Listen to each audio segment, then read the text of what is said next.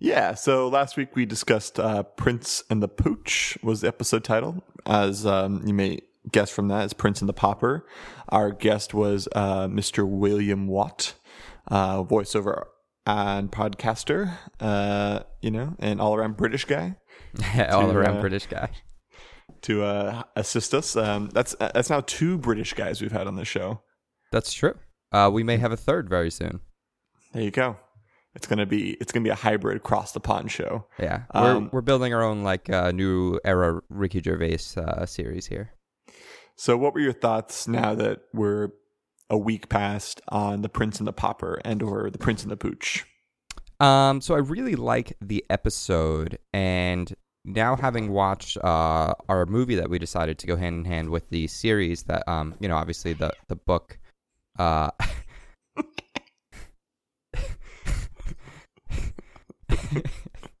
so we we watched um, you know, the episode last week, and one of the things you pointed out was um, like how many movies are influenced by this book. Uh, you know, the first thing that came to my mind was um. Trading Places, which is the movie that we watched. But uh, the thing I noticed then while watching Trading Places, which is like the entire conceit of the show of the movie is like nature versus nurture, which is like somehow that went right over my head on Prince and the Pauper, even though Mm, like clearly that's what it's about, but just like thematically, like I didn't just like connect the two things. Um, I Yeah. wonder if this is one of the first arguments of nature versus nurture, like in popular fiction. I think in modern fiction, because obviously this is Mark Twain, so it's you know late 1800s.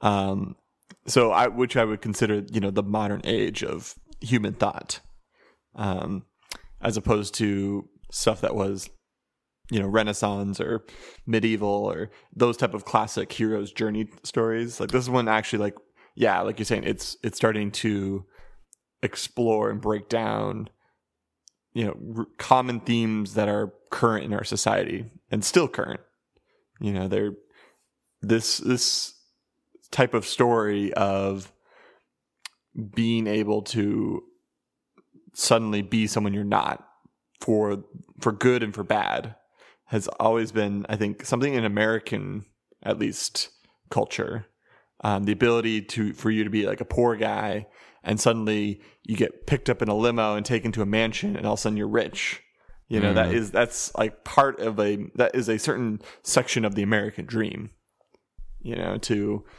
to become wealthy from nothing and you know on the flip side i think there's this you know like i think we talked about it a little bit was this kind of idea of pushing that oh rich people aren't really happy they want to be somehow they're they're they're imprisoned by their wealth and they want to be free from that they want to get escape I still think that's poor people just trying to think that like being rich isn't all that cracked up. or to be. it's rich people trying to tell poor people hey it's not that good don't try it stay then poor stop hoarding all of your money. yeah i'm just Like it's I have a really simple solution for you. If you uh, are rich and you don't think it that it's that great, get rid of it. yeah Share the wealth.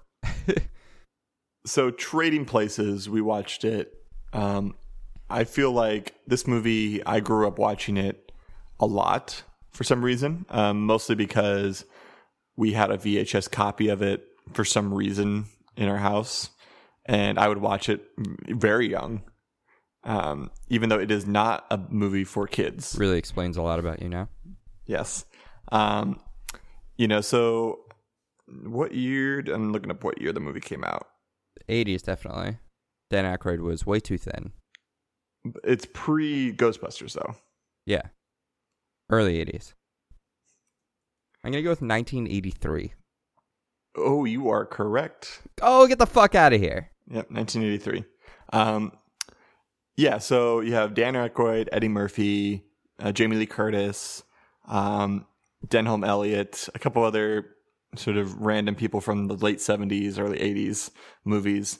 Uh, you have early 80s New York, which is that like iconic grime, filthy place. you know, before it got all cleaned up by Rudy Giuliani. Um, but so the I, I really like this movie. Um, one because I think the comedy, it's brash, it's unapologetic, it's openly racist at times. Um, it doesn't it doesn't really hold back, which is great. Um, and let's talk a little bit about the differences though between this type of story and what we watched in Wishbone, because I feel like the the biggest difference to me was in I guess in Wishbone and their interpretation of the original book is that the prince and the pauper voluntarily switch after yeah, meeting. that was the thing I was wondering if you were going to say because that's definitely the, the starkest difference here. Uh, also, Yeah. they don't look anything alike. Correct. Um, and the whole point, I think, is like because we're going to do this like opposite in every way and form, both in race and in culture and in status. Like, obviously, Dan Aykroyd's character in the beginning is sort of an asshole, but doesn't realize it. And it's until like he's broken down by this whole process is like when he realizes like, you know, I suck. yeah, and like he he doesn't I don't he doesn't necessarily change though. He just makes a new friend. Yeah. So here's here's something though that I think you uh, you should keep in mind. Um, the idea that agency was taken away from them as opposed to them volunteering to be in this situation. I think Yeah. that uh, at first I thought that was like a really big difference, but I think it's actually a, a slightly more superficial difference. Only because I feel like the real Prince and the Pauper story starts once the king is like, "Hey, no, okay, I'm actually the prince." Uh, and no one believes him, and suddenly he's actually stuck there, and he really has to live that life and you know the prince is like not going to be able to get out of his life either like the the Yeah. the the pauper um and so i feel like once they lose agency it's like oh no now you actually have to live this lifestyle whereas in the movie they just immediately start there and that's because they didn't do a look-alike situation because there's no way for them to just be like hey let's like swap swap Yeah. places like no one would stand for that. Agency had to be taken away for that story. But ultimately in Yeah. the prince and the pauper agency is taken away and that's when like his real plight begins. Because everything up until then was superficial. It's like oh okay cool i had uh, now that i'm slightly uncomfortable i'm going to go back and now no one's letting me go back. And now he actually has to live the shitty lifestyle. Because up Yeah. until then it's like it, it's almost like a voyeuristic experience for him. Like there were no stakes. Like he didn't really have to live that lifestyle. He just got to look at it for a moment. But it wasn't really like an experience for him and until that he- he agency was, was- taken away it was It was uh, tourism in poverty as Exactly. opposed to re- actually experiencing it. Um, exactly. And so I yeah. think I think obviously the catalyst for the two stories is very different, but ultimately once they get to that point, the Prince and the Pauper story, it's pretty similar from there. Um, just in the way that things go. Yeah, and it's just like they do a little bit of you know Dan Aykroyd. He um, essentially gets arrested, gets picked up by Jamie Lee Curtis's character, who takes him home. He tries to then go back to his life and to his apartment, and it's like interesting because Denholm Elliott's character, his butler, is um, is kind of like forced to act like he doesn't know him. You know, and it's Mm. kind of it's such an Yeah. interesting I thought that Sort of. was one of the the strangest parts of the whole thing. Yeah, because it's like clearly on his face, he knows like, okay, this person I've taken care of for some number of years, but now I have to act like they're not real. It seemed not- more like he could they could have just fired the butler and put a new butler in. So when he knocked on the door and there was a different butler. yeah, but he, I don't know, maybe he, he was just that good at being a butler that they get. Like, uh, but it brings up the whole point is that um, I forget the the brothers' names that actually run The Duke brothers. the Duke brothers, yeah. So they're the ones that organize the whole thing. I guess so. They own everything. They I owned so. they owned his apartment. They owned his butler. They Seems like it. basically like, it's like almost like we own you, but we give you an allowance to Right. do what you want. That's what it bit. seems like. So, um, which I'm sure that actually exists in many parts of the U.S. There's people that like, you know, essentially l- live as almost like these. Um, a These people need to go. Like watching this, it was like, oh, that's right. There's still people that live like this. These people need to go. They're not a part of like actual society. Who the Duke brothers or Dan Aykroyd's character? The entire organization. That was like the meeting of the Legion of Doom. Like before, like Trump's election. That's what I predict. Like that's what I I picture. Well, like the like the planning brothers. stages looked like. It was just this like massive meeting room, and it was just all old white guys. There was literally nothing else in there. It was terrifying. It was like it was like the the precursor to the Third Reich in there. Yeah.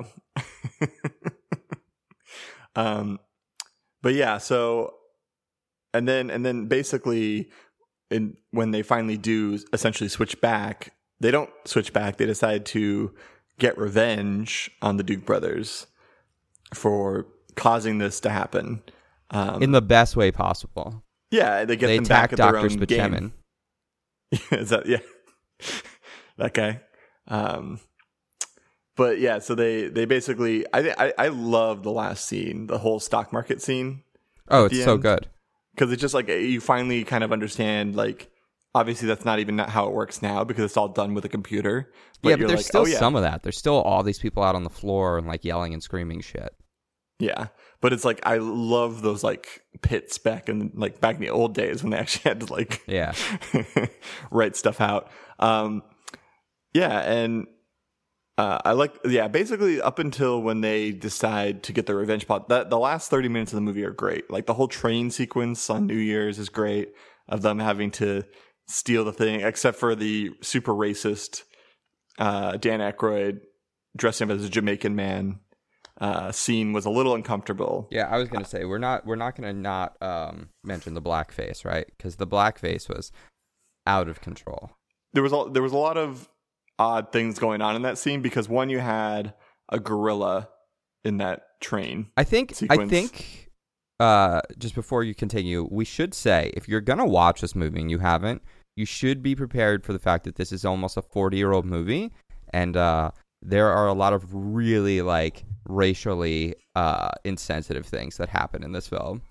Yeah, but I, I I think we we brought that up right in the beginning here, where it was like it's a movie where the comedy is from another era. It's a little more brash, a little more. I'm more. just trying to be slightly back. more deliberate with some of the things that they say. People should be Yes. prepared for that. It made Yes. me uncomfortable at times. I was like, this Yes. should not be happening. There there's a point when Dan Aykroyd, when he thinks his life is switched back, uh, wakes up by saying something super oh racist. my god. which is great. Um, and Eddie Murphy reaction into it is actually what's what makes it funny.